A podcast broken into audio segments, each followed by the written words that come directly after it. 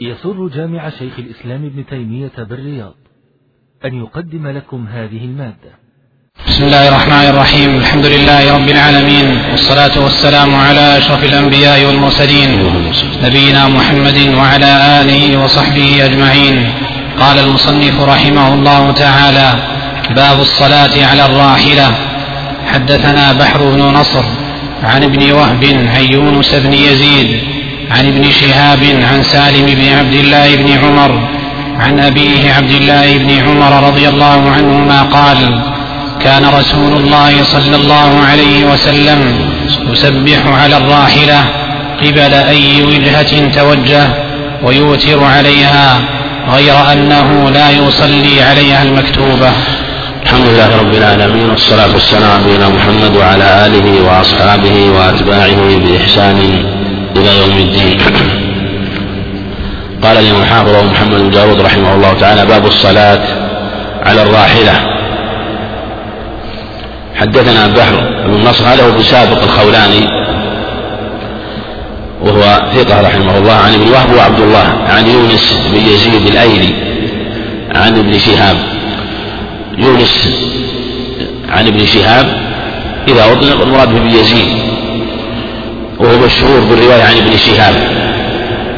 وقد قال الحافظ رحمه الله أشار إلى لين في روايته عن ابن شهاب. ورواية ابن شهاب موجودة في آه، الصحيحين. ولهذا يتبين من النظر في ترجمته في التهذيب وغيره أنه جيد الرواية رحمه الله وأنه من المتثبتين عن ابن شهاب رحمه الله وأن هذا هو المعروف عن الحفاظ عن ابن معين وابن مهدي وعلي بن المديني وقبلهم ابن مبارك في تثبته وقوة روايته عن ابن شهاب. لكن الحافظ رحمه الله قد يقع له أحيانا آه، في كلماته في التغريب بعض النقص حيث أنها تكون غير محررة. وجاء عن أحمد رحمه الله آه، في بعض الروايات أنه فيه لين أو ضعف روايته من عن ابن شهاب لكن جمهور الحفاظ على أن روايته جيدة وقوية. وما جاء عن أحمد رحمه الله يحمل كما ذكر الحافظ رحمه الله في الفتح في مقدمة الفتح وكلامه في مقدمة الفتح أقوى وأمتن من كلامه في التقريب أنه حيث روى من حفظه أما إذا روى عنه من كتابه فإنه متثبت ولهذا الأئمة الحفاظ الأئمة الكبار البخاري وغيره آه، إذا كان للراوي عن شيخه بعض النقص والقصور من جهة الحفظ وله كتاب فتعتمد روايته في كتابه وما جاء عن أحمد رحمه الله فإنه محمول على هذا الوجه. فروايته كما تقدم رواية جيدة وهو في نفس الثقة إمام وكذلك عن ابن شهاب عن سالم بن عبد الله بن عمر عن أبيه آه، عن هو عبد الله بن عمر رضي الله عنهما قال كان رسول الله صلى الله عليه وسلم يسبح على الراحلة. كان على المحقق لا تدل على التكرار. إنما تدل على مجرد الحصول مجرد الحصول. أما هي بوضعها فلا تدل على التكرار. وقد ثبت في الصحيحين عن عائشة رضي الله عنها قالت قالت, قالت كنت أطيب رسول الله صلى الله عليه وسلم لإحرامه قبل أن يحرم ولحله قبل أن يطوف البيت. وهي لم تفعل هذا إلا مرة واحدة في حجة الوداع فالمعنى أخبرت عن حصول. هذا فهي تدل على مجرد الحصول والوقوع فتكرارها لا بد أن يكون قرينة تدل على ذلك مثل أن يقيد بأمر بوقت أو بصلاة أو بشيء وهذا الموضع من هذا. فإنها تدل على التكرار قل كان يسبح على الراحلة. فلما أنه قرن التسبيح بالراحلة وهذا واقع منه عليه الصلاة والسلام في سفره كل مرة وهو كان عليه الصلاة والسلام يركب الراحلة ويسافر عليها. ف قول ابن عمر هذا يدل على أنه واقع منه ذلك في كل سفر يقع منه وإلا لاحترز ابن عمر رضي الله عنه. وقال كان رسول, رسول الله صلى الله عليه وسلم يشبه على الراحلة قبل أي وجه قبل أي وجه توجه. يعني أنه لا يبالي سواء كان إلى القبلة أم إلى غير القبلة والمعنى أنه يتجه إلى جهة سيره. وهذا يدل على أن النافلة على الراحلة مشروعة في السفر لأن قال عن الراحلة وهذا المراد في السفر وأن قبلة المصلي على الراحلة هي جهة سيره ولهذا قبل أي وجهة توجه فدل على أنه يتجه في صلاته إلى الجهة التي يسير إليها فلو سار إلى جهة المشرق ثم مال إلى جهة المغرب الشمال ثم الجنوب ثم الغرب. فالمقصود أنه ما دام أنه يتوجه أو في سيره فحيثما توجه فقبلته إلى جهة سيره. ويوتر عليها نص على الوتر بتأكده فذكر التسبيح ونص على الوتر لأنه عليه الصلاة والسلام لم يكن يصلي الرواتب كما روى ابن عمر روى ابن عمر. ونص على الوتر لأنه كان يصلي الوتر عليه الصلاة والسلام آه، في سفره وكذلك ركعة الفجر. ولم يكن يوتر ويوتر عليها أي على الرحم. غير أنه لا يصلي عليها المكتوبة. دل على أنه لا يجوز أن يصلي الإنسان على الراحلة المكتوبة. ودل أيضا على أن الوتر غير أن الوتر غير واجب لأنه أفرد المكتوبة الواجبة وخص النوافل ونص على الوتر. ففيه ثلاث صلوات النوافل المطلقة والوتر والمكتوبة. فالنوافل المطلقة والوتر تصلى والمكتوبة لا تصلى على الراحلة. قوله كان يسبح المراد التنفل. وهذا من باب الرخصة والتوسعة على المسافر فلا ينقطع عن, عن عمل الخير الذي كان يعمله ولا ينقطع عن سفره فيحصل له الأمران. تحصيل العمل الذي يريد أن يعمله من التسبيح والنوافل وكذلك لا ينقطع عن جهة سيره فيصلي. وهذا تحصيل مصلحة بلا مفسدة بل هي مصلحة خالصة. ووسع في النوافل فجاز أن يصلي على الراحلة. قبل أي جهة؟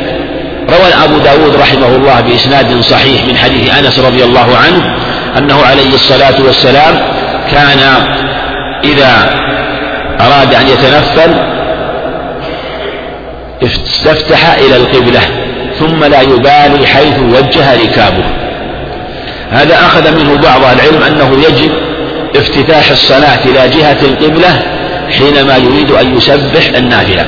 والذي يظهر على قول هذا أن المراد به حين افتتاح صلاة النافلة في أول الصلاة وليس المراد في كل تسليمة فيما يظهر.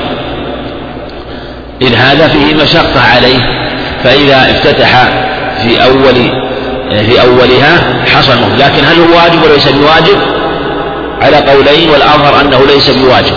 وعندنا قاعدة تقدمت أنه إذا جاء حديث يدل على تعين أمر يدل على مشروعية أمر وأنه هو الذي كان يفعل عليه الصلاة والسلام. ثم جاء حديث يدل على آه، خلاف هذا. فإننا نجمع بينهما بأن نحمل ما دل على ما دل ما ظاهره الإلزام على الاستحباب والكمال وما كان خلاف ذلك على الجواز. مع أن حديث أنس رضي الله عنه لا يدل على الوجوب إنما يدل على الكمال والتمام. ولهذا نقول الأولى والأفضل أن يستفتح صلاته إلى جهة القبلة هذا إذا تيسر. وإن كان يشق عليه ذلك فإن القاعدة في السفر أن الأيسر هو الأفضل. القاعدة في السفر إذا تأملت هديه عليه الصلاة والسلام فإن أفضل الأمرين أيسرهما. وهذا هو الذي اختاره وقول عمر بن عبد العزيز رحمه الله وإسحاق وابن المنذر في المسائل التي تعرض المصلي في سفره. فالأفضل في حق المسافر في الصوم الأيسر في حقه. فإن كان الأيسر الصوم صام وإن كان الأيسر الفطر أفطر. كل هذا ما لم يحصل مشقة. لأن بعض الناس قد يقول إن الأيسر في حقه الصوم وإن كان يحصل مشقة شديدة. نقول لا هذا مشقة لأنه يرى أن تحمل شدة الصوم في السفر أولى عنده من كونه يبقى ويقضيه بعد ذلك. لكن لو كان مشقة يسيرة ويرى أنه يشق عليه الصيام بعد ذلك ويثقل عليه ثقلا هو أشد من ثقل الصوم في السفر. لا شك كونه يؤدي العبادة بطيب نفس وطيب قلب يكون أولى ولهذا كان هو الأكمل وهو الذي في جمع بين الأدلة وأن الأيسر هو هو الأفضل كما ثبت عن أنس وأبي سعيد. كان في صحيح مسلم أن أصحاب النبي عليه الصلاة والسلام كانوا يرون أن به جدة على الصوم فصام فحسن ومن لم يكن به جدة فأفطر فحسن. فكذلك أيضا مسألة استقبال القبلة فإن الأيسر هو الأفضل فلو شق عليه الاتجاه إلى القبلة فيصلي حيث وجه ركابه لأن المقصود من شرع هذه الأمور هو التيسير على المصلي ولهذا حذف في المربع ركعتان فيصلي ركعتين وهي أفضل من أربع ركعات أفضل من أربع ركعات وكذلك في على المشهور يعني في مذهب أحمد رحمه الله خلافا للجمهور ترك النوافل أو ترك الرواتب أولى ويعوض عن ذلك بالنوافل المطلقة يعوض عن ذلك بالنوافل المطلقة قبل الصلاة وبعدها وأجره كامل ولله الحمد لأن تلك الرواتب رواتب قبلها وبعدها في بعض الصلوات آه، ملازمة لها ويشرع المداومة عليها في للمصلي فإذا سافر فتركها فإنه يكتب له أجره تام فلا ينقص من أجله شيئا إذا مرض العبد وسافر كتب الله له كتب الله له ما كان يعمل وهو صحيح مقيم. وهو صحيح مقيم. ويوتر عليها غير أنه لا يصلي عليها المكتوب. وهذا أخذ منه العلماء على أن المكتوبة يجب النزول ولا يجوز أن يصلي على الراحلة إلا عند المشقة مثل أن يكون في مطر أو فيه طين وإذا نزل حصل ضرر فإنه يصلي على راحلته.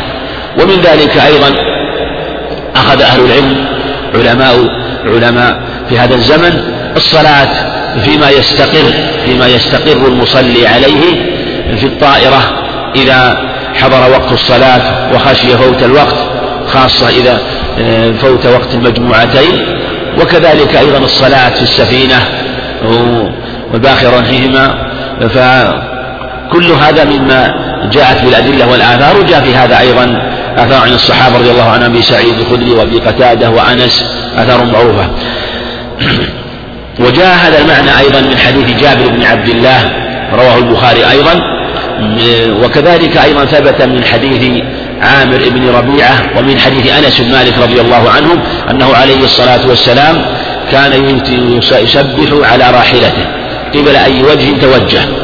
وكان يوم عليه الصلاة والسلام للركوع والسجود. وفي رواية جابر عند أبي داود يوم السجود أخفض من الركوع. السجود أخفض من الركوع. معناه أنه آه، يوم بالركوع ثم يرفع ثم يوم بالسجود ويكون أخفض من الركوع كما تقدم.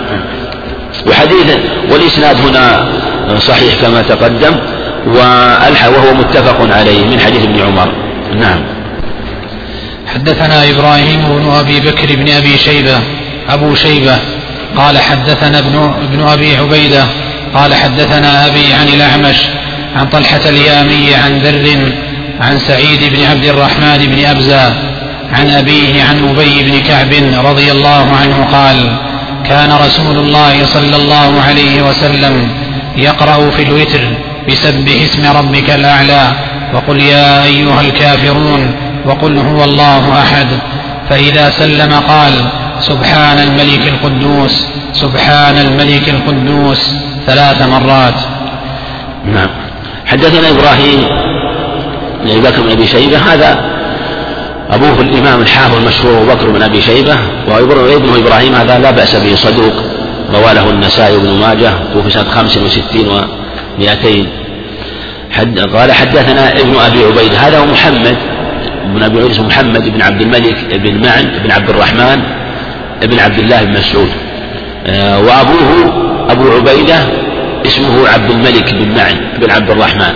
وكلاهما لا بأس به وكلاهما روى له مسلم.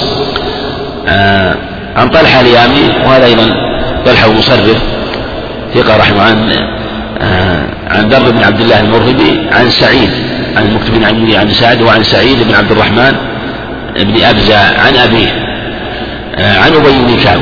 وهذا إسناد صحيح. قال كان رسول الله صلى الله عليه وسلم يقرأ في الوتر بسبح اسم ربك الأعلى يعني في الركعتين اللتين قبل الوتر. وقل يا أيها الكافرون في الركعة الثانية. وقل هو الله أحد في ركعة الوتر. فإذا سلم قال سبحان الملك القدوس. سبحان الملك القدوس ثلاث مرات يكررها. هذا لفظ المصنف رحمه الله وأيضا لفظ النسائي. وقد رواه أبو داود من رواية سعيد بن الرحمن بن أبزة عن أبيه عن أبي بن كعب لكن لم يذكر أبو داود ثلاث مرات. وجاء في الأخرى أنه يمد بها صوتا الثالثة وهذا الحديث له شواهد من حديث ابن عباس ومن حديث عائشة. لكن أشهر الأخبار هو حديث أبي بن كعب هنا في ما يقرأ في الشفع والوتر. وقد روى ابن الترمذي من حديث ابن عباس من طريق شريك عن عن ابن عباس مثل حديث أبي بن كعب وأنه يقرأ في ركعتي الشفع سبح وقل يا أيها الكافرون وقل هو الله أحد. لكن أيضا رواه النسائي من طريق زكريا بن أبي زايدة فتابع شريكا فالإسناد عنده صحيح. ورواه الترمذي من حديث عائشة وذكر تسع سور وأنه يقرأ تسع سور في كل ركعة ثلاث سور من هذه الركعات الثلاث لكن الإسناد ضعيف الإسناد ضعيف وفيه انقطاع والمعروف ما جاء في حديث أبي بن كعب وما جاء في حديث ابن عباس. وهذا الحديث فيه فوائد منها قراءة هذه السور في الشفع قبل الوتر وفي دلالة على أنه آه، يصلي بهاتين السورتين آه، ويخفف هاتين السورة بهاتين السورتين ويخفف هاتين الركعتين قبل الوتر. وأن ما قبل الشفع وأن ما قبل هاتين الركعتين آه، أنه يطول. فيهما. وهذا جاء في حديث ابن زيد بن خالد الجهني وأنه صلى عليه الصلاة والسلام ركعتين طويلتين طويلتين طويلتين. الحديث ثم صلى ركعتين دون اللتين قبلهما ثم ركع دون اللتين قبلهما وذكر الحديث وفي ست تسليمات ثم الوتر. وفي حديث ابن عباس أيضا في الصحيحين. وكذلك وفي حديث ابن عباس عند أبي داود أنه يقول في يقرأ في الركعة الواحدة بقدر ما يقرأ أحدكم سورة المزمل. وفي حديث عائشة جاء ما هو أطول في صحيح البخاري. يسجد السجدة من ذلك قد قدر ما يقرأ أحدكم خمسين آية. وهذا لا شك أنه أطول مما جاء في رواية ابن عباس.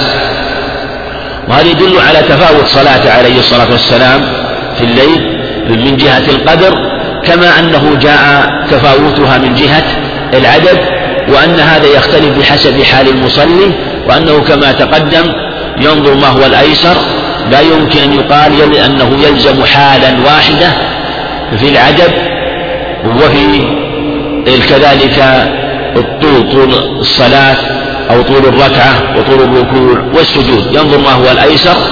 تقدم أنه عليه الصلاة والسلام ربما أوتر بإحدى عشرة وربما زاد عليه الصلاة والسلام.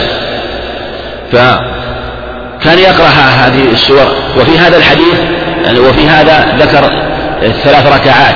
وعند النساء أنه لم لا يسلم إلا في آخرهن. وجاء أيضا هذا في حديث عائشة وفي حديث أم سلمة أنه لا يسلم إلا في آخرهن. فدل على أنه لا بأس من وصل هذه الثلاث الركعات. ثلاث الركعات.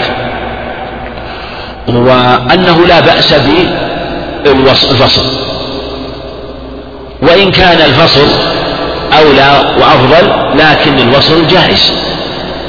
والفصل أولى لأنه فيه زيادة يفصل بتشهد ثم يقوم ويحرم بركعة بصلاة مستقلة ويصلي الوتر صلاة مستقلة. فهو أفضل من هذه الجهة. وإن وصل فلا بأس بذلك. وقد جاء كما تقدم في الأخبار أنه عليه الصلاة والسلام يوتر بأربع وثلاث وست وثلاث وثمان وثلاث وعشر وثلاث. ذكرت ثلاث وظاهر قول وظاهر قولها ثلاث. أنه سردها عليه الصلاة والسلام لأن ذكرت الثلاث مع آه، ما قبلها من الركعات. وفي دلالة على أنه لم يكن الصلاة تنقص عن سبع ولم تكن تزيد عن ثلاثة ثلاثة ثلاثة عشرة ركعة عليه الصلاة والسلام. وروى الحاكم والدار قطني والمحبان ومحمد بن نصر بإسناد صحيح أنه عليه الصلاة والسلام قال لا توتروا بثلاث لا تشبهوا بالمغرب. أوتروا آه ثم يعني قال لا توتروا ألا تشبهوا بالمغرب. ثم قال من أحب أن آه أن يوتر آه، في حديث عائشة أنه وأنه كان يوتر آه، بثلاث وخمس أو من أحب يوتر بثلاث أو خمس أو سبع أو تسع أو إحدى عشرة أو أكثر من ذلك أو أكثر من ذلك. وهذا الحديث لا توتر بثلاث لا توتر بثلاث. كما تقدم إسناده صحيح بل بعض طرق على شرطهما. وبعض العلم أشكل عليه هذا الخبر أشكل عليه هذا الخبر يقول لا توتر بثلاث. لكن قول لا تشبهوا بالمغرب يوضح المراد. والمعنى لا تصلوا وترا يشبه صلاة المغرب لأن المغرب هي وتر النهار. وصلاة الوتر هي وتر الليل. عندنا وتران وتر في النهار وهو صلاة المغرب ووتر في الليل وهو ركعة من آخر الليل. ركعة من آخر الليل. وسمي آه سميت المغرب وتر النهار لأنها بعد انقضاء النهار مباشرة. بعد انقضاء النهار مباشرة صلى المغرب. فسميت وتر النهار من جهة أن أنها صلى بعد النهار مباشرة بعد غياب الشمس وهي ثلاث ركعات. فلا نشبه وتر الليل بوتر النهار. وهذا يوضح ويبين جواز الوصل وأن من وصل فلا يصل على وجه يشبه صلاة المغرب فيفصل بتشهد بلا تسليم. فإما أن يصل الثلاث الركعات بلا جلوس وإما أن يفصل بسلام. فلا يشبه بصلاة المغرب. وفي الرواية هذه اللي تقدم لا تشبهوا بالمغرب لا توتروا بثلاث لا تشبهوا بالمغرب. ثم قال ذكر الوتر وأنه من ثلاث إلى إحدى عشرة. ثم قال أو أكثر من ذلك. دلالة على أن الوتر أن صلاة الليل يجوز أن تكون أكثر من إحدى عشرة ركعة. لهذا لي صراحة الحديث. وهذه الرواية عند محمد بن نصر رحمه الله الحاكم بإسناد صحيح وهي من قوله عليه الصلاة والسلام ثم هذا ثبتت به الأخبار عن عائشة وعن ابن عباس وعن زيد بن خالد وجاء في أخبار أخرى لكن هذه أصح الأخبار ما حديث ابن هريرة كلها تدل على جواز زيادة على إحدى عشرة حديث زيد بن خالد تقدم عند مسلم. حديث ابن عباس في الصحيحين. وحديث عائشة أيضا في الصحيحين. وفيه أنه صلى ثلاثة ثلاثة عشرة ركعة سوى ركعتي الفجر. جاء في رواية هشام بن عروة عن أبيه عنها بذكر الثلاث عشرة وجاء في الرواية الأخرى بذكر إحدى عشرة من رواية سعد بن هشام عنها إحدى عشرة ركعة. وجاء عنها ما زاد رسول الله صلى الله عليه وسلم في رمضان وغيره على إحدى عشرة ركعة. والرواية عن عائشة فيها اضطراب كثير واختلاف. وثبت عنها أنه صلى ثلاثة عشر ثلاثة عشر ركعة عليه الصلاة والسلام. وهذا ثابت الصحيحين سوى ركعتين. فلجأ بعضهم إلى أن يتأول هاتين الركعتين الزائدة الأحد عشرة بأنها إما أنها عدت ركعتين ركعتي الوتر وهذا مردود بقوله هي. منهم من قال لعلها راتبة العشاء. منهم من قال لعلها الركعتان اللتان تفتح بهما صلاة الليل. إذا صلى أحدكم أو إذا قام أحدكم فليفتتح صلاته بركعتين خيفتين كما عند مسعى بن هريرة وكل هذا بمعزل عن التحقيق. وروايتها رضي الله عنها جاءت بهذا وبهذا. فاختلفت الرواية عنها. ورواية إحدى عشرة إما أنه على أكثر أحواله عليه الصلاة والسلام وأنه يصلي إحدى عشرة ثم صلى تسع ثم صلى سبع عليه الصلاة والسلام لما ثقل. لدلالة الرواية الأخرى ثم روايات الأخرى الصريحة عن ابن عباس وحديث ابن دلت على هذا المعنى وأنه زاد على آه، إحدى عشر كذلك حديث هريرة الذي تقدم وفيه زيادة على إحدى عشر كذلك ما صح عن عمر رضي الله عنه ثبت في صلاة أكثر من عشرين ركعة. وأنهم كانوا يصلون على هذا القدر. وجاء إحدى عشرة ركعة فدل على السعة في مثل هذا. حديث ابن عمر في الصحيحين لما سأله ذلك الرجل الأعرابي عن صلاة قال صلاة الليل مثنى مثنى. إيش معنى مثنى مثنى؟ أي تسلم من كل ركعتين. تسلم من كل ركعتين. وهذا واضح وكالنص والنبي لم يحد له حد عليه الصلاة والسلام بعدد الصلوات. ثم صلاة ثم في حديث عمرو بن عبسة أنه يصلي وصلاة الليل وأن الصلاة مشروعة مشروعة في الليل بلا حد ولا قدر. يعني بلا عد إنما أن تكون الصلاة يؤدي ما أوجب الله فيها.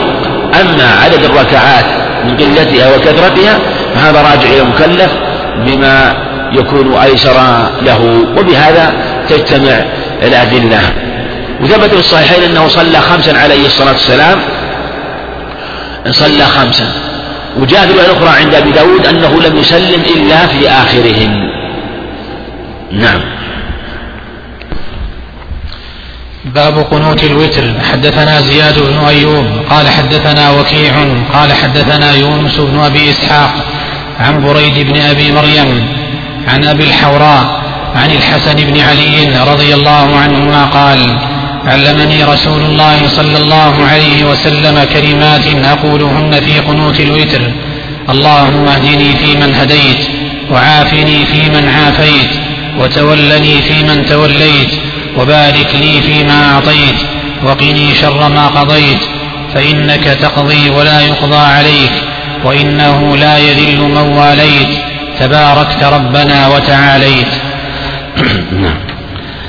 حدثنا زياد بن أيوب تقدم من قول سبحانه الملك القدوس أيضا هذا من الذكر من الذكر الخاص الذي يقال في صلاة الليل وأنه يقال في ختامها وأنه يقال ثلاث مرات كما في الرواية الأخرى. سبحان الملك القدوس سبحان الملك القدوس سبحان الملك القدوس وأنه يجهر بها. حدثنا زيد أيوب الطوسي. حدثنا وكيع بن جراح حدثنا يونس بن أبي إسحاق وهو السبيعي أبو إسحاق السبيعي عمرو بن عبد الله السبيعي. عن بريد بن أبي مريم السلولي ثقة. عن أبي الحوراء ربيعة بن شيبان السعدي. أبو الحوراء خلاف أبي أبي أبي الجوزاء. هنا أبو الحوراء بالحاء المهملة وكان بعض الحفاظ شعبة أو غيره يضع فوق اسمه حور عين حور عين حتى لا يتصحف عليه يعني يتبين أنه أبو الحوراء ليس أبا الجوزاء. عن الحسن بن علي جاء عند أحمد بالشك عن الحسين لكن يظهر أنه محتمل الشك من أحد الرواة إما من أبي إسحاق أو من غيره والمشهور أنه عن الحسن بن علي بن أبي طالب رضي الله عنهما. قال علمني رسول الله صلى الله عليه وسلم كلمات. هذا الحديث رواه أهل السنن أحمد وأهل السنن وقد تكلم فيه بعضهم وضعفوه. وقالوا إن تعليم النبي عليه الصلاة والسلام للحسن آه، هذا دعاء موضع نظر ويأتي لشرعه. كلمات أقولهن في قنوت الوتر في قنوت الوتر. هذه الرواية جاءت في بعض الروايات وليست موجودة في بعض الروايات. في هنا كما ذكر المصنف رحمه الله آه، أقولهن في قنوت الوتر وكذلك عند أبي داود في قنوت الوتر ذكر قنوت الوتر وفي بعض الروايات عند عند الترمذي وغيره في في الوتر بدون ذكر القنوت. واختلف في هذه اللفظة هل هي ثابتة أو ليست ثابتة. المصنف رحمه الله ذكرها من رواية آه، أبي من رواية يونس بن أبي إسحاق يونس بن أبي إسحاق عن بريد. وأبو داود أيضا رواه من رواية أبي إسحاق عن بريد ابن أبي مريم فتابع أبو إسحاق ابنه. وذكر آه، وجاء في رواية أبي داود أبي داود قنوت الوتر وأبو داود رواه عن قتيبة بن سعيد وعن أحمد بن جواس الحنفي عن شيخين. عن قتيبة بن سعيد بن جميل بن طريف الثقفي الإمام المشهور وعن أحمد بن جواس الحنفي وهو ثقة. وقال أحمد بن جواس قنوت الوتر وقال قتيبة في الوتر كلمات أقولهن في الوتر. وزاد أحمد بن جواس قنوت الوتر. وأتابعه أيضا شريك جاء عند آه، أحمد عند الماجد برواية شريك من زيادة قنوت كلمة قنوت الوتر. وأخذ بها كثير من أهل العلم. وقالوا إنه حجة في مشروعية قنوت الوتر. وتكلم آخرون وقالوا إن الرواية علمه كلمات في الوتر وأن القنوت لا يشرع في الوتر وأن المشروع وتر وأنه لم ينقل عن النبي عليه الصلاة والسلام أنه كان يقنت في الوتر إنما نقل عنه القنوت في النوازل. القنوت في النوازل. لكن في رواية عند النسائي ورأيت إسنادها من رواية مخلد بن يزيد الحراني وهو من رجال البخاري ذكر في نفس رواية أبي بن كعب نسيت ننبه عليها آه، ذكر أنه عليه الصلاة والسلام كان يقنت في الوتر. كان يقنت في الوتر. بعدما يقرأ بعدما يقرأ آه، هذه السور أو سورة قل الله أحد وأنه كان يقنت في وتر عليه الصلاة والسلام. فنص على القنوت في الوتر. وهي رواية جيدة تشهد لرواية الحسن بن علي. فعلى هذا يكون الدلالة للقنوت من فعله عليه الصلاة والسلام في حديث أبي بن كعب ومن قوله من رواية الحسن بن علي. الذي أشكل على بعض العلم أنهم قالوا كيف يعلم الحسن بن علي وكان صغير السن؟ وأين هذا التعليم لغيره من الصحابة الكبار؟ وأنه كيف يعلم, الحسن؟ القنوت وكان له لما توفي النبي عليه الصلاة والسلام كان له من السن ثمان سنين رضي الله عنه. نحو من ذلك. ومن رد هذا؟ قال لا ترد الأدلة ولا تعلل الأسانيد بمجرد هذا النظر. ما دام أن الإسناد جيد وثابت فنحن على يقين منه ولا نعل السند بمجردها. وهذا من وهذا من ابن حبان وهذا إعلان من ابن حبان رحمه الله. وله طريقة رحمه الله في التعليل هو له طريقة في التعليل. لكن كما تقدم برواية أخرى حليم كعب تشهد آه، لهذه الرواية لهذه الرواية. وأخذ به الإمام أحمد رحمه الله وجماعة من العلم وأنه يشرع القنوت في السنة كلها. في جميع السنة. على المشهور عن أحمد رحمه الله. وعنه رواية أخرى توافق مذهب مالك والشافعي أنه لا يشرع القنوت إلا في النصف الأخير من رمضان. في النصف الأخير من رمضان.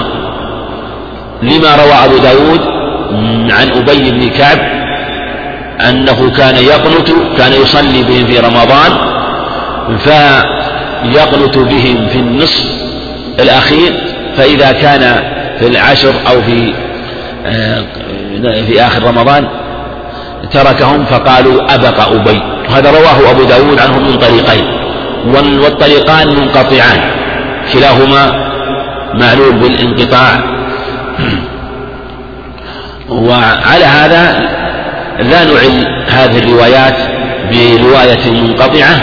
ولو ثبتت لا تدل على آه، تدل على أنه لا يشرع القنوت إنما تدل على أن القنوت لا بأس لمن فعله ولا بأس تركه وهي طريقة ثالثة جنح إليها بعض العلم وأنه إن فعل إن قنت فحسن وإن ترك فحسن سواء كان قنوته لنفسه أو كان قنوته لغيره مثل أن يكون إماما فإن قنت فلا بأس وإن ترك فلا بأس آه، في جميع رمضان أو في بعض رمضان فهو من الاختلاف المباح.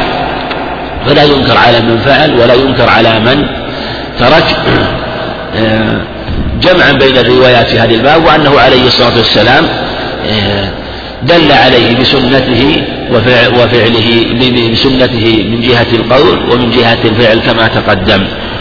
وجاءت روايات أخرى في رواية الحسن بن علي وجاء عند النساء وصلى الله على النبي وصلى الله على النبي لكن هذه الرواية فيها انقطاع والصلاة على النبي عليه الصلاة والسلام دلت عليها الأدلة الأخرى وأنه يشرع للمصلي آه، قبل الدعاء الثناء عليه سبحانه وتعالى لعمل أدلة وما جاء في مسعود وحديث فضالة بن عبيد وأحاديث كثيرة في هذا الباب. ثم يختم ثم يصلي على النبي عليه الصلاة والسلام. آه، فهذا من آداب الدعاء سواء كان في القنوت أو في في قنوت الوتر أو في غيره. نعم.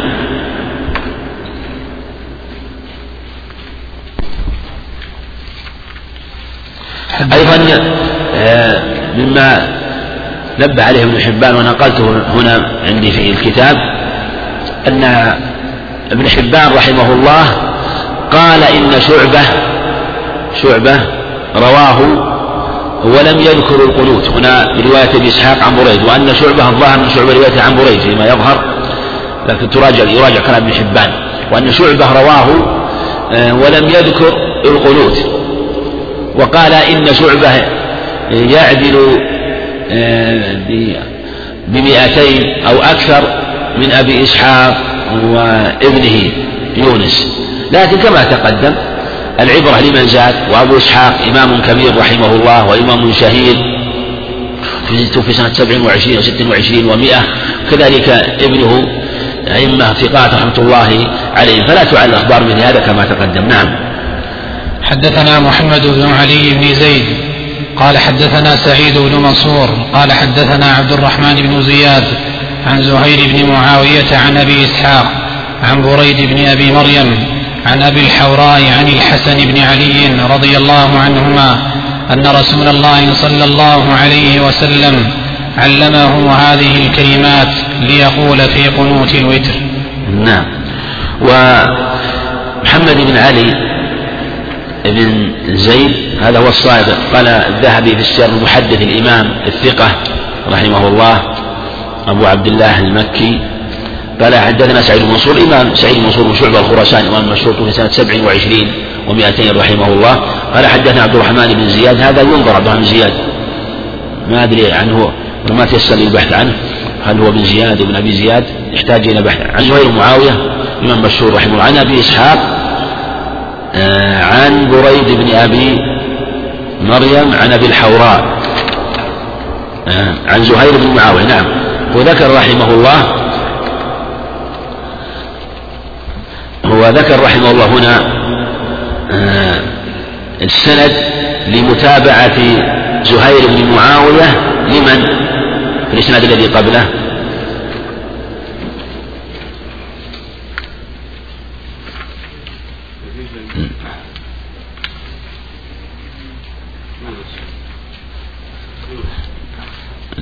لا لمتابعة أبي إسحاق ابنه ولا لا؟ لأبي إسحاق عن بريد.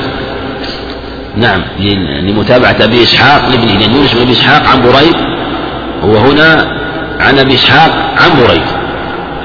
متابعة متابعة أبي إسحاق لابنه آه، يونس لأن الحديث رواه برواية يونس بن إسحاق عن بريد ثم رواه برواية أبي إسحاق عن بريد. رواية أبي إسحاق عن بريد. و وتقدم رواية طريق يونس أيضا رواها غير مصنف رحمه الله. نعم أبو داود. أن الرسول صلى الله عليه وسلم علمه هذه الكلمات ليقول في قنوت الوتر وهذا نص على أنه يقول أنه يقوله في قنوت الوتر. نعم. حدثنا محمد بن يحيى قال حدثنا حجاج بن محمد قال قال ابن جريج حدثني سليمان بن موسى قال حدثني نافع أن ابن عمر رضي الله عنهما كان يقول من صلى من الليل فليجعل آخر صلاة آخر صلاته وترا فإن رسول الله صلى الله عليه وسلم أمر بذلك إذا كان الفجر فقد ذهبت صلاة الليل والوتر فإن رسول الله صلى الله عليه وسلم قال أوتروا قبل الفجر. نعم. حدثنا محمد بن يحيى هذا الذي حدثنا حجاج بن محمد قال أخبرنا قال قال قال ابن حدثني سليمان موسى هو الأموي الدمشقي. آه، فيه لين لكنه من حيث الجملة روايته في رتبة الحسن. حدثني نافع أن ابن عمر رضي الله عنهما كان يقول من صلى من الليل فليجعل من آخر صلاته يترى فإن رسول الله صلى الله عليه وسلم أمر بذلك. أمر به سيأتي في من طريق الآخر آه، النص على هذه الرواية. فإن أمر فإذا كان الفجر فقد ذهب صلاة الليل والوتر. فإن رسول صلى الله عليه وسلم قال أوتروا قبل الفجر. الحقيقة هذه هذه الرواية يظهر والله أعلم ما أدري عن اجتماع هذه الروايات. هذه إن هذه الرواية بالنظر يتبين أنها جمعت ثلاث روايات. جمعت ثلاث روايات. الأول من صلى فليجعل آخر صلاة وترا الثاني إذا كان الفجر فقد ذهب صلاة الليل والوتر. الثالث فإن رسول الله, صلى الله عليه وسلم قال أوتروا قبل الفجر. هذه روايات معروفة. وجمعها في هذه الرواية جمعها لأن في الرواية الأولى فليجعل آخر صلاته وترا هذه ثبتت صحيحا من حديث ابن عمر. اجعلوا آخر صلاتكم بالليل بالليل هذه ثبتت من حديث عمر من غير طريق سليمان بن موسى. والرواية الثانية فإذا كان الفجر فقد ذهبت صلاة الليل والوتر. هذه رواها الترمذي وغيره من رواية سليمان موسى. إذا طلع الفجر فقد ذهب عامة صلاة الليل والوتر. الرواية الثالثة فإن رسول الله صلى الله عليه وسلم قال أوتروا قبل الفجر. هذه رواه مسلم من حديث ابن عمر. وجاء الوتر ركعة من آخر الليل. وجاء أوتروا قبل الفجر عند مسلم. عند مسلم جاء أوتروا قبل الفجر عند مسلم. لكن ينظر من حيث من حيث ابي سعيد وحديث ابن عمر. من حيث ابن عمر الوتر ركعة من ركعة من آخر الليل. فالشاهد أنها عند مسلم. أو أنها عند مسلم. فيحتمل أنه من تخليط سليمان موسى وأنه جمع هذه الروايات أو أنه ضبطها وأن ابن عمر ذكرها في مقام واحد لأنه ذكر ذكرها أو روى هذه الروايات كلها رضي الله عنه. وبالجملة الرواية التي آه، يراد ذكرها هنا هو آه، فإذا كان الفجر فقد ذهبت صلاة الليل والوتر. فقد ذهبت صلاة الليل والوتر. تقدم الإشارة إلى هذه الرواية وأن الفجر بطلوعه ينتهي وقت الوتر. وذهبت صلاة الليل. إلا من طلع عليه الفجر وهو يصلي فإنه يبادر إلى صلاة الوتر ما دام بغته الفجر. أما إذا كان نائما فاستيقظ فإنه لا يبتدئ. لا صلاة ليل ولا صلاة انتهى. لا صلاة ليل ولا صلاة انتهت صلاة الليل. وجاء في حديث آه، خالد بن حذافة إن الله قد أمدكم بصلاة فيما بين صلاة العشاء إلى صلاة الفجر. أو فصلوه هي الوتر فصلوها ما بين صلاة العشاء إلى صلاة الفجر. وهذا الحديث تكلم به البخاري رحمه الله وقال إن هذا إسناده يعني لا يتابع عليه وأنه لا يسمع رواته أن فيه انقطاع. لكن رواه الإمام أحمد بإسناد صحيح أبي بصرة آه، رحمه الله الغفاري وأنه عليه الصلاة والسلام قال إن الله زادكم صلاة فصلوها فيما بين صلاة العشاء إلى طلوع الفجر. إلى طلوع. وهذه الرواية فصلوها ما بين صلاة العشاء ما بين صلاة العشاء إلى طلوع الفجر إلى طلوع الفجر. وهذا مثل ما تقدم آه، يبين أن آه، تبينه الرواية الأخرى وتوضحه أن الوتر ركعة من آخر الليل وأنه في حديث عمر قال توتر له ما قد صلى وأنه لا وتر بعد ذلك. وأن القنوت الذي يكون في القنوت يكون في الوتر وأنه يكون في الوتر وأنه لو أدركه الفجر وهو يقنت فإنه يبادر إلى الركوع إن كان لم يركع أو إلى السجود إن كان قد ركع. نعم.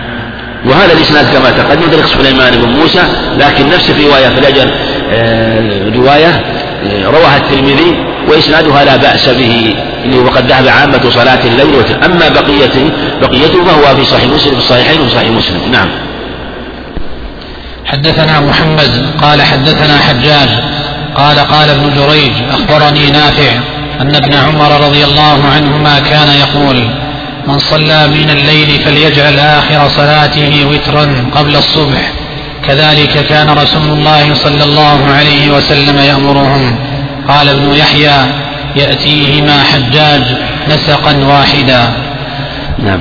حديث رواية أبي بصرة اللي تقدمت إن الله مدكم زادكم صلاة فيما بين صلاة العشاء إلى صلاة الفجر إلى صلاة الفجر.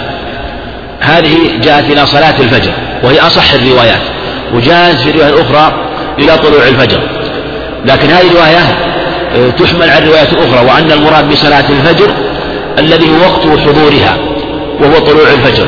ليس المراد صلاة الفجر معنى أنه يمتد إلى صلاة الفجر لا. لأن حديث صريحة لأنه بطلوع الفجر ينتهي تنتهي صلاة الليل كما تقدمت بذلك الأخبار.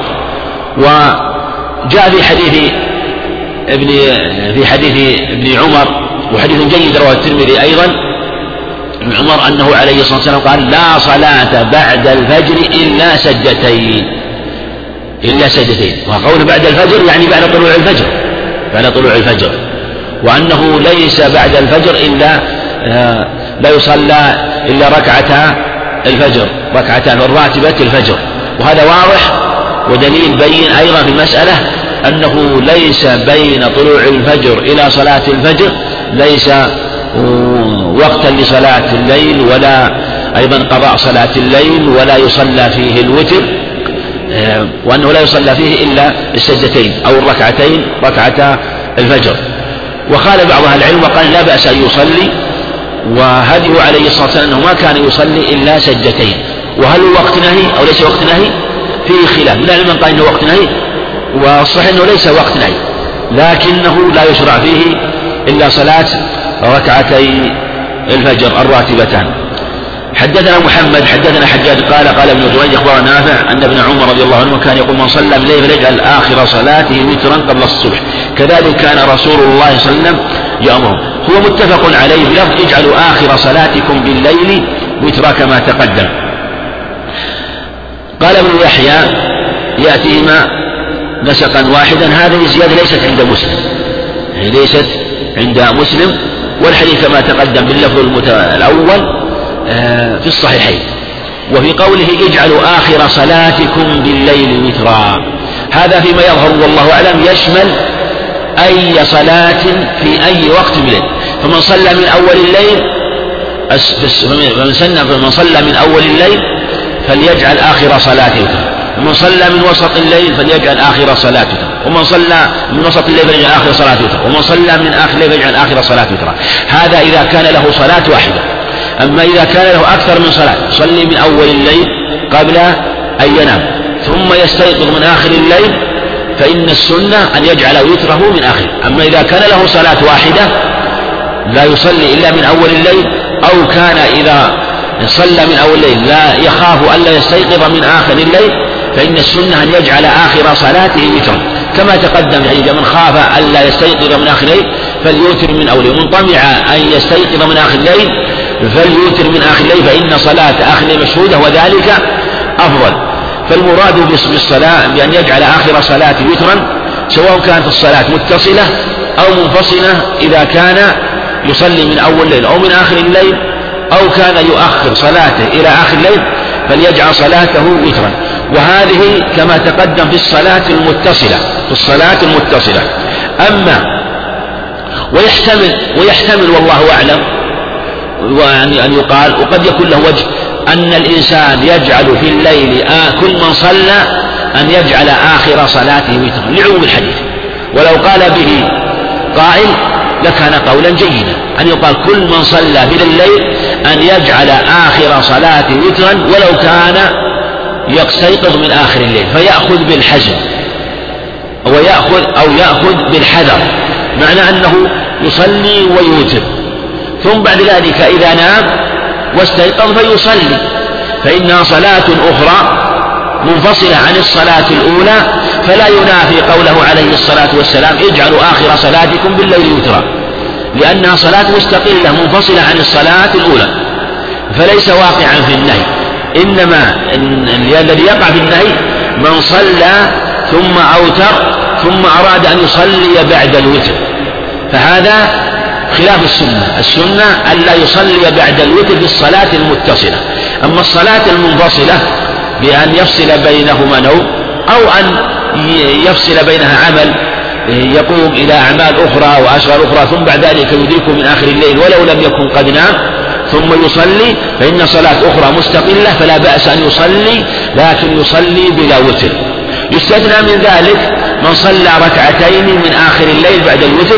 هذه جاءت في حديث عائشة عند مسلم وجاءت في حديث سلمة عند أبي داود أنه عليه الصلاة والسلام صلى ركعتين جالسا بعد الوتر. صلى ركعتين جالسا بعد الوتر. اختلف العلماء في هاتين الركعتين آه، هل فعلهما لأجل بيان الجواز كما قاله النووي وجماعة أو فعلهما عليه الصلاة والسلام لأن هاتين الركعتين تجري مجرى الراتبة للوتر كما يقوله ابن القيم رحمه الله. فدلت السنة على أن لا بأس أن يصلي أن يصلي ركعتين بعد وتره لو صلاهما جالسا. أيضا في قول اجعلوا آخر صلاتكم بالليل وترا. أن السنة لمن أراد أن يصلي فأوتر فاستيقظ أن يصلي شفعا ولا يصلي وترا. وأن هذا هو المشروع. فمن أوتر من أول الليل ثم استيقظ فلا يشرع أن يصلي ركعة يشفع بها تلك الركعة الأولى تلك الركعة الأخيرة التي صلاها في أول الليل في آخر وتره ثم بعد ذلك يصلي ثم يوتر. فيكون أوتر كم؟ ثلاث مرات. والنبي عليه الصلاة والسلام يقول في حديث طلق بن علي كما رواه داود النسائي بسند جيد لا وتران في ليلة. ولهذا يروى عن عائشة رضي الله عنها قالت عن هؤلاء تعالى يتلاعبون بصلاته؟ مع أن هذا جاء عن ابن عمر رضي الله عنهما. والسنة كما تقدم أن يصلي ما كتب الله له. ولا حاجة أن يصلي وترا يشفع كيف يشفع تلك الركعة التي فصل, فصل بينهما وقت طويل ونوم؟ والنوم حينما يغلب يكون محدثا حدثا ثم بعد ذلك يصلي ثم يوتر. فنقول يكفيه وتره الأول فإذا من الله عليه صلى ما كتب الله له. فعلى هذا يمكن أن يحمل قول أن أن يقال إن قوله عليه اجعلوا آخر صلاتكم بالليل وترا ليشمل جميع الليل وأن كل من صلى فإنه يختم بالوتر يأخذ بالحذر. ثم إذا من الله عليه ثم استيقظ فيصلي ما كتب الله له بلا وتر. نعم. باب في ركعات السنة. حدثنا يعقوب بن إبراهيم الدورقي. قال حدثنا ابن علية قال حدثنا أيوب عن نافع عن ابن عمر رضي الله عنهما قال صليت مع النبي صلى الله عليه وسلم ركعتين قبل الظهر وركعتين بعدها وركعتين بعد المغرب في بيته وركعتين بعد العشاء في بيته. قال وحدثتني حفصة وكانت ساعة لا يدخل عليه فيها أحد أنه كان يصلي ركعتين حين يطلع الفجر. وينادي المنادي بالصلاة. قال أيوب أراه خفيفتين وركعتين بعد الجمعة في بيته. باب في ركعات السنة. يعني في ركعات السنة التي ثبت عن النبي عليه الصلاة والسلام المداومة عليها وهي المعروفة بالرواتب. حدثني يعقوب إبراهيم هذا مولاهم أبو يوسف الدورقي ثقة رحمه الله. وله أخ يقال أحمد إبراهيم الدورق أيضا ثقة حافظ رواه مسلم وهذا رواه الجماعة. حدثنا ابن علي إسماعيل حدثنا أيوب هو السختياني رحمه الله عن ابن عن نافع عن ابن عمر رضي الله عنهما قال صليت مع النبي صلى الله عليه وسلم ركعتين قبل الظهر. ثبت في البخاري عن عائشة رضي الله عنها قالت كان كان كان النبي صلى الله عليه وسلم لا يدع أربعا قبل الظهر وركعتين قبل الغداة. وركعتين قبل الغداة فالظهر السنة أن يصلي قبلها أربعا. أن تصلي قبلها أربع ركعات. ركعتين وركعتين بعدها. وهذا ثبت أيضا في حديث عائشة في صحيح مسلم أنه صلى ركعتين بعد الظهر. ركعتين بعد الظهر وركعتين بعد المغرب في بيته وركعتين بعد ركعتين بعدها في بيته. وهذه تسمى صلاة البيوت سنة المغرب. وقد روى أبو داود من محمود بن لبيد أنه عليه السلام قال هذه صلاة البيوت. وأمر أن تصلى في البيوت. وروى أبو داود من حديث أيضا في سننه. وحديث أحمد إسناد جيد. وقال ابن أبي ليلى رحمه الله إنه يجب أن تصلى في البيت. فذكر أحمد رحمه الله فقال ما أحسن من تزع فهي من آكد الصلوات التي من آكد الرواتب التي تصلى في البيت وليسماها صلاة البيوت عليه الصلاة والسلام. وقوله في بيته وسكت عن صلاة الظهر وهي صلاة ليلية ولم يذكر صلاة العصر لأنه ليس لها راتبة ليس لها راتبة إنما لها سنة نافلة. يشرع أن يصلي أن تصلي قبلها أربع ركعات لما روى أبو داود بإسناد جيد من ابن عمر رحم الله امرأ صلى قبل العصر أربعا. لكن هل لها راتبة أو ليس لها راتبة؟ جاء في حديث علي رضي الله عنه الطويل عند أحمد أنه عليه الصلاة والسلام كان يحافظ على ست عشرة ركعة. وذكر حديثا طويلا وذكر فيه الأربع قبل الع... آه، آه، ذكر فيه آه، أربع من أول النهار وذكر فيه أيضا أربع قبل العصر وتكلم فيه بعض العلم وحكم عليه بأنه موضوع. لكن جاء ذكر الأربع بإسناد صحيح. قبل العصر من فعله عليه الصلاة والسلام وإن أنكره من أنكره وقال إنه لم يثبت إلا من قوله كما وقع في كلام تقي الدين بل النظر في الأسانيد يتبين أنه ثبت من قوله ومن فعله. لكن هل هي راتبة أو ليست راتبة؟ محتمل. ظاهر حديث ابن عمر أن الرواتب هي هذه. أنها الرواتب هي هذه. وجاء في حديث علي رضي الله عنه عند أبي داود برواية سفيان عن أبي إسحاق عن عاصم بن ضمرة عن علي رضي الله عنه أنه عليه الصلاة والسلام كان يصلي أربعا قبل العصر يفصل بينهن بالصلاة على الأنبياء والمرسلين ومن تبعهم من الملائكة المقربين. ورواه أبو داود في سننه من رواية شعبة عن أبي إسحاق عن عاصم بن ضمره عن علي وأنه كان يصلي ركعتين قبل العصر. شعبة ذكر ركعتين وسفيان الثوري عن أبي إسحاق ذكر اربعا وكلاهما إمام. لكن إسحاق سفيان الثوري رحمه الله أثبت بإجماع العلماء الحفاظ كما ذكر البيهقي من شعبة وذكر أربع ركعات ويحتمل أنه تارة يصلي ركعتين وتارة يصلي أربع ويشهد له ما رواه مسلم من حديث أبي سلمة عن عائشة رضي الله عنها أنه آه، سألها أنه سألها عن الركعتين آه، بعد العصر التي اللتين كان يصليهما عليه الصلاة والسلام. فقالت كان صل كان النبي صلى الله عليه وسلم يصلي في بيتي كان يصلي في بيتي أربعا ثم يصلي يخرج يصلي ثم يخرج يصلي بالناس الظهر فيصلي ركعتين.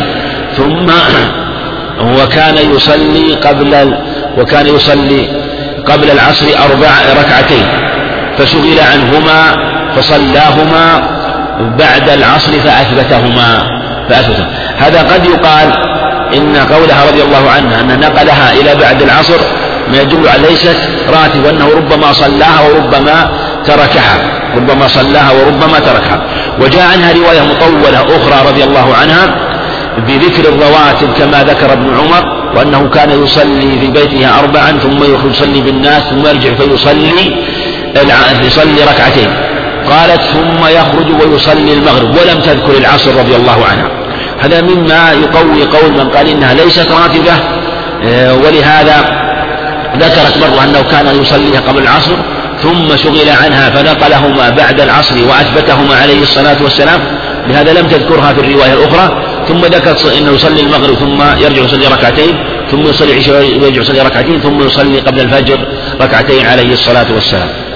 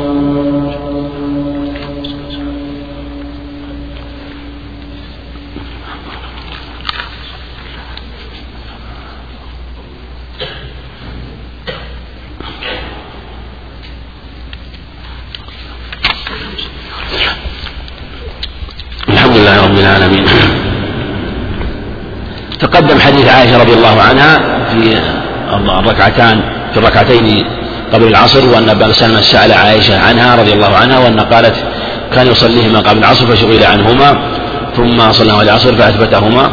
الحديث الثاني الذي لم تذكر فيه راتبة العصر وذكرت الرواتب آه، كما في حديث ابن عمر في حديث ابن عمر. وحديث آه، حديث ابن عمر هذا أيضا ثبت في صحيح مسلم من حديث من حديث أم حبيبه أنه عليه الصلاة والسلام قال من صلى لله في يوم وليلة ثنتي عشرة ركعة بنى الله له بيتا في الجنة. عند مسلم كل يوم كل يوم. وجاء في رواية عند النساء عنها ذكر ركعتين قبل العصر لكن هذه وهم. هذه يظهر أنها وهم. والمعروف في حديث أم حبيبة ذكر صلى ثنتي عشر ركعة.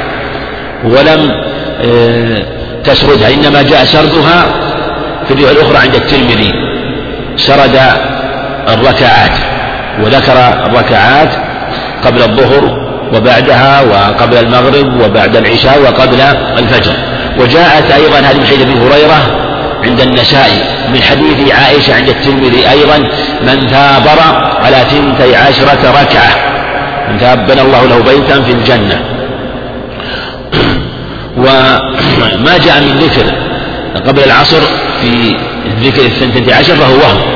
كما تقدم وأن المعروف أنها ليس لها راتبة قبلها إنما لها نافلة وهذا هو الذي يظهر ويتبين وأنه عليه الصلاة والسلام ربما صلاها كما جاء في حديث علي رضي الله عنه. وركعتين بعد المغرب في بيته وركعتين بعد العشاء في بيته. قوله في بيته يدل على أن الصلاة النهارية كان يصليها عليه الصلاة والسلام في المسجد. راتبة الظهر كان يصليها في المسجد. وليس المعنى أنه كان يصليها دائما لكنه ربما شغل عليه الصلاة والسلام لأنه يكون في النهار مسجد إذا إذا صلى مسجد يأتيه وفد أو إيه، يسأله أصحابه أو يشغل بأمر من الأمور وربما جلس في المسجد بعد الظهر إلى صلاة العصر كما جاء وفد عبد القيس عليه الصلاة والسلام مرة إيه، فشغلوه عن ركعتي الظهر فكان أحيانا فكان يصليهما في المسجد عليه الصلاة والسلام إذا شغل عنهما وهذا يبين أن صلاتهما في المسجد أفضل من صلاة في أن صلاتهم في المسجد في وقت في الوقت أفضل من صلاتهما في البيت قضاء معنى أنه ما يصلي منها راتبة الظهر بعد العصر في بيته إذا شغل. لا إذا أمكن إذا شغل وكان في المسجد فالسنة أن يصلي. في المسجد يصلي فهو أفضل من تأخيرها وأن يصليها في بيته وإن كان صلاة الرواتب أفضل به وعلى هذا قوله في بيته لا يدل على أن على أن السنة الفرق بين السنة النهارية السنة الرواتب الليلية وأنها في البيت والرواتب النهارية وأنها في المسجد. هذا قاله بعض العلم. والصواب أن جميع الرواتب يشرع أن تكون في البيت وأنه عليه الصلاة والسلام ربما صلى في المسجد لأجل أنه يشغل آه، ينشغل في بعض أمور ومصالح المسلمين. ولهذا حسين بن ثابت أفضل صلاة مر في بيته إلا المكتوبة. هذا يشمل جميع النوافل والرواتب أن السنة أن تصلى في البيت. إلا الفرائض فإنها تصلى جماعة مع المسلمين وإلا ما تشرع له الجماعة كالكسوف والإستسقاء والعيدان فإن هذه تشرع أن تكون جماعة في المساجد. وجاء في رواية عند ابن أبي شيبة مع رجل من أصحاب النبي صلى الله عليه وسلم قال إن صلاة الرجل تطوع الرجل في بيته حيث لا يراه الناس أفضل من صلاته في المسجد بخمسة وعشرين جزءا. يعني مثل صلاة الجماعة على صلاة الفرد هذا موقوف على إسناد صحيح من بعض أصحاب النبي عليه السلام ومثله لا يقال بالرأي. قال وحدثتني حفصة وكانت ساعة آه، لا يدخل عليه فيها أحد. أنه كان يصلي ركعتين حين يطلع الفجر. هذا ثبت في الصحيحين من حديث عائشة رضي الله عنها وينادي المنادي بالصلاة وأنه كان يصليهما آه، يصلي كان يصليهما عليه السلام قبل الإقامة. وسيأتي في حديث عائشة رضي الله عنها ذكر هاتين الركعتين وذكر الاضطجاع بعدهما. قال أيوب أراه خفيفتين. هذا ثبت أيضا في حديث عائشة الصحيحين أنها قالت فأقول هل قرأ فيهما بأم القرآن؟ هل قرأ فيهما بأم القرآن؟ وركعتين بعد الجمعة في بيته وركعتين بعد الجمعة في بيته. وهذا أيضا مما يبين أن السنة أن تصلى في البيت ولا فرق بين راتبة النهار وراتبة الليل ونص على الجمعة لأنها غير صلاة الظهر. هذا يبين أن صلاة الجمعة مستقلة وأنها ليست بدلا منها. وأنها صلاة بقائمة بذاتها ولهذا نص عليها. وقوله وركعتين بعد الجمعة فيه دليل أن الجمعة لا راتبة لها قبلها وأنه يصلي قبلها ما شاء من النوافل كما في حديث سلمان وغيره. وأن ما جاء من أنه كان يصلي أربعا قبل الجمعة كما هو حديث ضعيف بل هو موضوع من طريق بشر بن عبيد لو فيه ضعفاء وفيه متروكون. فهو إسناد ثالث ومخالف للأخبار الصحيحة ثم لا يمكن أن يصلي عليه الصلاة والسلام أربع. هو إذا دخل المسجد مباشرة يؤذن ثم يكون بين الأذان والإقامة. الخطبة ليس هنالك وقت للصلاة فلا يمكن يصلي ولم ينقل أنه كان يصلي عليه الصلاة والسلام ولم يعهد كان يصلي بل كان مباشرة يبادر إلى الصلاة.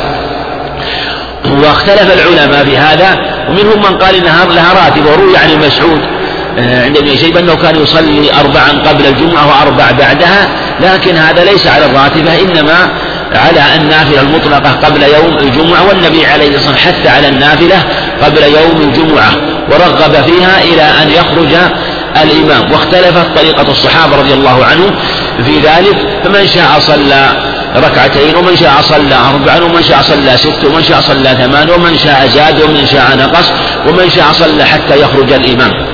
أما ما جاء عند ابن ماجه أنه عليه الصلاة والسلام لما دخل المسجد فقال له أصليت قبل أن تجيء؟ قال لا قال قم فصل ركعتين. استدل به العراقي وجماعة على أنه يشرع أن يصلي أن أو في دلالة على أن الجمعة راتبة قبله كونها صليت قبل أن تجيء دل على أنها صلاة آه، تكون قبل يوم الجمعة. لكن ذكره وغيره أن هذا فيه نظر لأن لأنه لا يشرع الصلاة قبل الجمعة. لأن فالمشروع هو المبادرة لا الصلاة. في يوم الجمعة لا يشرع أن يصلي في بيته بل يشرع أن يبادر إلى المسجد وأن تكون الصلاة في المسجد. فكون يبادر يبكر إلى الصلاة ويصلي في المسجد وهذا أفضل. وهذا قد وقد يقال إنه من المواطن الذي تكون النافلة فيه أفضل من المسجد. آه، آه، وهذا ليس خاص بصلاة الجمعة بل أيضا بغيرها بغيرها من النوافل التي يحصل فيها تبكير إلى الصلاة ومبادرة إلى الصلاة. وأما قول صليت قبل أن تجيء فهذا كما نبه الحافظ المزي رحمه الله أن قوله قبل أن تجيء مصحف وأن الصواب قبل أن تجلس قبل أن تجلس معنى أن صليت في أول المسجد قبل أن تجلس هو وهذا وهذا هو الموافق للروايات الأخرى. مال تقي الدين رحمه الله إلى أنه من صلى بين الأذانين من صلى بين الأذانين قبلها على أنها راتبة قبل الجمعة فحسن وأنه لا ينكر على من صلى قبل ذلك. وقال إن عمر خليفة راشد رضي الله عنه وسن هذا الأذان. لكن من نازع قال إن الذي حث عليه عليه الصلاة هو الراتبة وأن من صلى يصلي الراتبة أما كونه مثلا يكون جالسا في المسجد قبل الأذان الأول ثم إذا أذن قام وصلى على أنها راتبة هذا غير مشروع. هو فلكن لكن لو كان يصلي ثم يجلس يرتاح ثم يقوم يصلي هذا لا بأس به فالأعمال بالنيات. والجمعة يصلي قبلها أو يصلى بعدها ركعتان أو أربع. ثبت في الصحيح في عمر أنه صلى ركعتين في بيته عليه الصلاة والسلام. وفي صحيح مسلم من كان منكم مصلي فليصلي بعدها أربعا. ليس سؤال أبي صالح؟ عن أبي صالح عن أبي هريرة في ذكر أربع بعد الجمعة بعد الجمعة.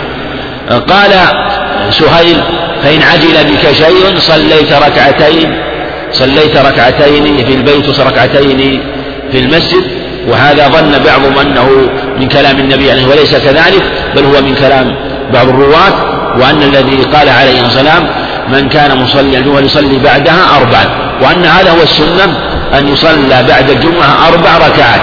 ذهب تقي الدين وجماعة واختار ابن تبعه ابن القيم رحمه الله إلى أنه صلى في بيته صلى أربع ركعات صلى ركعتين وإن صلى في المسجد صلى أربع ركعات. وهذا التفصيل لا دليل عليه. والصواب أنه يصلي أنه يشرع صلى يصلي بعد أربع ركعات وأن السنة أن تكون في البيت.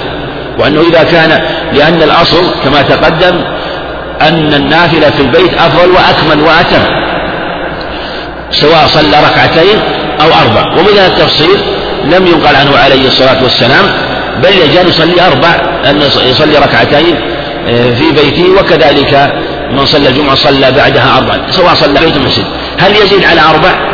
المشهور مذهب أحمد رحمه الله صلى أن يصلي ست ركعات يصلي ست ركعات سواء صلى ركعتين وركعتين وركعتين أو صلى ركعتين ثم صلى بعدها واستدلوا بما جاء عن علي وما رواه أبي شيبة وغيره عن علي أنه رضي الله عنه أن أهل الكوفة قالوا كان أمر مسعود ان نصلي بعدها أربعا وقبل أربعا وجاءنا علي فأمرنا أن نصلي بعدها ستا فأخذنا بقول علي وتركنا قول ابن مسعود وروى أبو داود بإسناد صحيح من حديث ابن عمر رضي الله عنهما أنه كان إذا كان مكة فصلى الجمعة صلى ركعتين ثم تقدم فصلى أربع ركعات فإذا كان في المدينة وصلى ذهب إلى بيته وصلى ركعتين وأخبر أن النبي صلى الله عليه وسلم كان يفعل ذلك فقيل إن الحديث كله مرفوع إلى النبي عليه الصلاة والسلام وقيل إن المرفوع هو آخره وأن أوله من فعل ابن عمر وقيل بل هو جميعه من قول من فعل النبي عليه الصلاة والسلام لظاهر قوله هكذا يصنع النبي عليه الصلاة والسلام مع ما علم من تشديد, تشديد ابن عمر وقوته في هذا مع رضي الله عنه وأنه لا يفعل هذا إلا عن توقيف فأخذ من هذا جمع العلم أنه يسن أن يصلي أن يصلى ست ركعات بعد الجمعة يصلي ركعتين ثم يصلي بعدها أربعا وظاهر بعدها أربعا أنه سردها فإن شاء سردها وإن شاء صلى صلى وإن شاء سلم من كل ركعتين. فعلى هذا الجمعة إن شاء صلى ركعتين وإن شاء صلى أربعا وإن شاء صلى ستا فكلها رواتب للجمعة. نعم.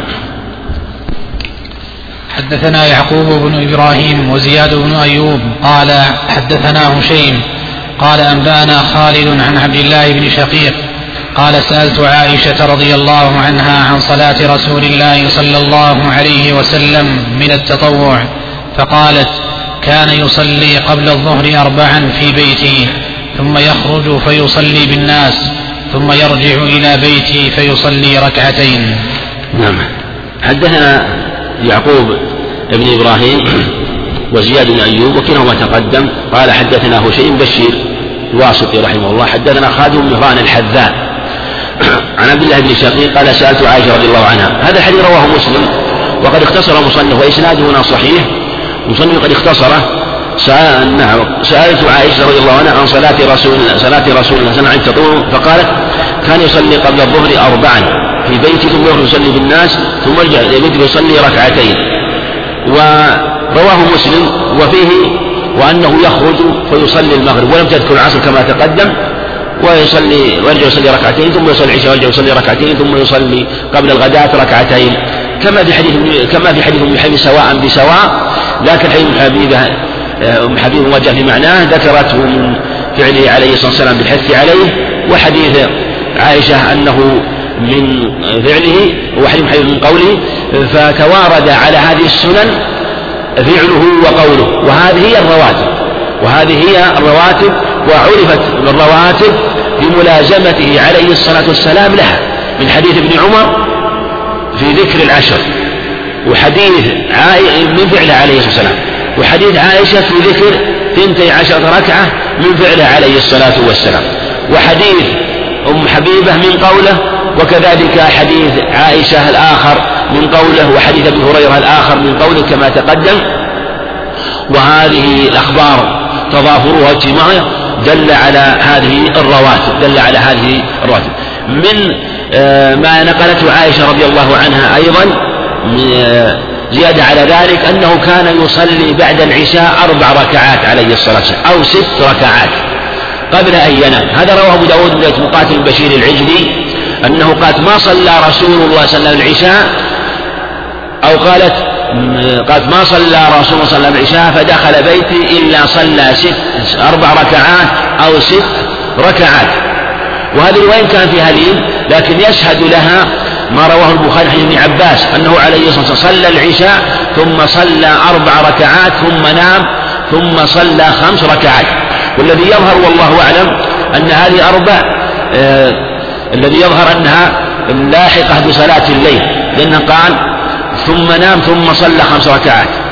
ويحتمل والله أعلم أن صلاته في ذكر الليلة أوتر بخمس ركعات لكن يؤيده أنه في صحيح مسلم حديث ابن عباس ذكر أنه عليه الصلاة والسلام صلى ركعتين ثم نام ثم صلى ركعتين ثم نام ثم صلى ركعتين ثم نام عليه الصلاة والسلام. فدل على أن أحواله في صلاته مختلفة. فتارة ربما صلى من أول قبل أن ينام وربما نام وص... و... ثم قام وصلى عليه الصلاة والسلام. لكن المحقق أن الراتبة بعد العشاء أنها ركعتان كما توارى ذلك الأخبار عنه عليه الصلاة والسلام. لعل نقف على هذا الحديث. نأخذ صوت الإخوان. نعم. يقول في صلاة الظهر ركعتان قبلية وأربع ركعات قبلية بعدية. لا بالعكس. الظهر أربع قبلها وركعتان بعدها. أيضا ثبت حديث ابن حبيبة عند الخمسة بإسناد صحيح رحم من صلى قبل الظهر أربعا وبعدها أربعا حرمه الله النار وفي لفظ لم تمس النار وجهه أبدا. فهي أربع ركعات قبلها وأربع ركعات بعدها منها ست رواتب منها ست رواتب منها ست رواتب وثنتان نافلة. وهناك أربع ركعات أخرى.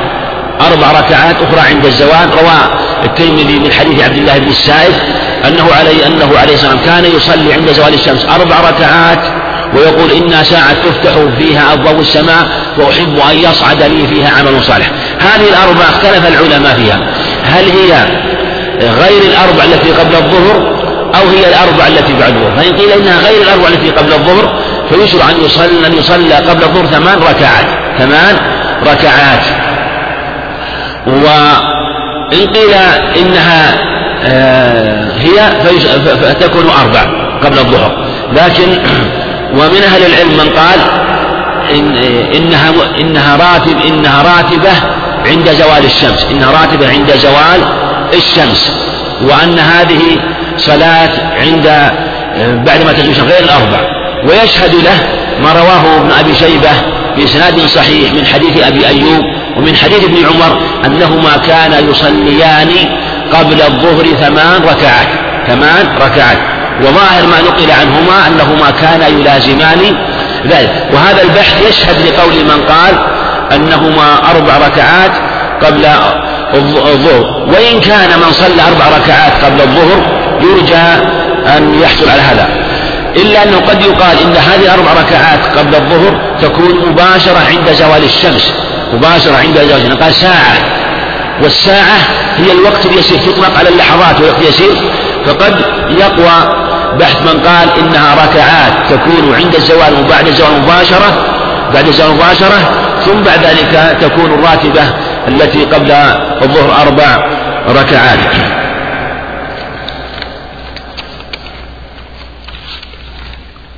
ليسأل عن مسألة الحمد والثناء بعد الوتر قبل الوتر تقدم الإشارة إليه. وهذا يسأل عن هل يصلي الإنسان الضحى؟ هل الإنسان يصلي الضحى يصلي الضحى أو يصلي رواتب في السيارة من غير سفر؟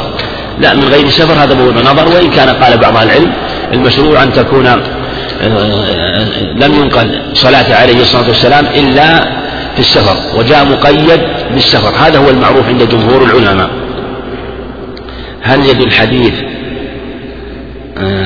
أنه صلى الله عليه وسلم صلى أربعا ثم نام ثم صلى خمسة. يدل أنه جعل الصلاة آخر الصلاة وترا يكون آخر الليل ليس آخر الصلاة. هو عليه الصلاة والسلام جعله وتر لأنه لأنه عليه الصلاة والسلام صلى خمسا والخمس وتر والسبع وتر.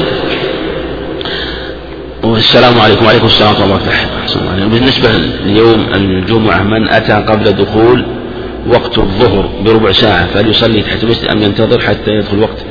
آه، لا يصلي ويوم الجمعة على الصحيح ليس فيه وقت نهي. الجمعة ليس فيه أقوال نهي على وهذا هو القول الوسط من الأقوال الثلاثة. والله أعلم وصلى الله وسلم وبارك على نبينا محمد.